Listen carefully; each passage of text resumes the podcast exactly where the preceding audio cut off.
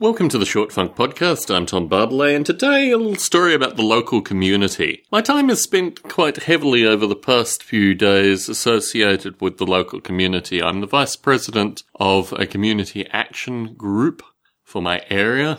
And the area I like to think of as being gentrified, but currently there seems to be a disconnect between the perceptions of those of us in the community and the local city council.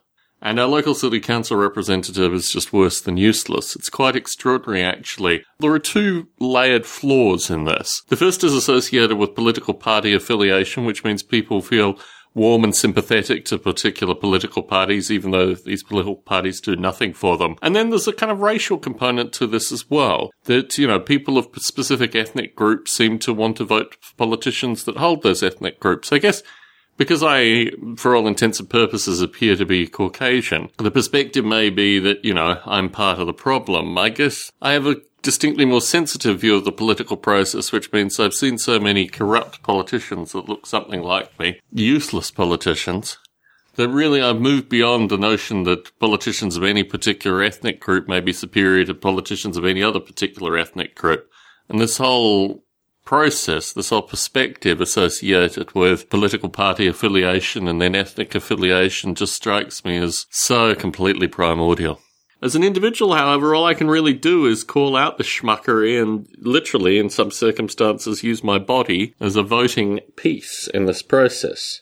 The outstanding question for me is whether I run for president next year. And as my time commitments go, I think my role is to be vice president going forward, or at least nominate again to be vice president and see what the electoral folks decide.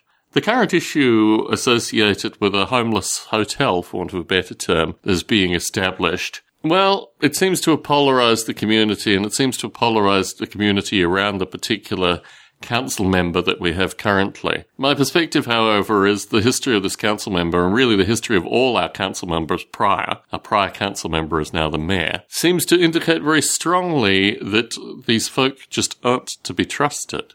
And one needs to work very actively against their particular interests wherever they may lie. In the short term, I think my task is to mobilize local community through websites like Nextdoor and try to encourage folks to actively participate in the community politics, if nothing more so they actually can educate themselves associated with various problems. But the most recent issue associated with this homeless circumstance, homeless housing, seems to indicate that most of the folks in the community can't be bothered to investigate even a little bit into the problems associated with this new project. So where does this leave me? What can I invest my time in? Where can things get more productive?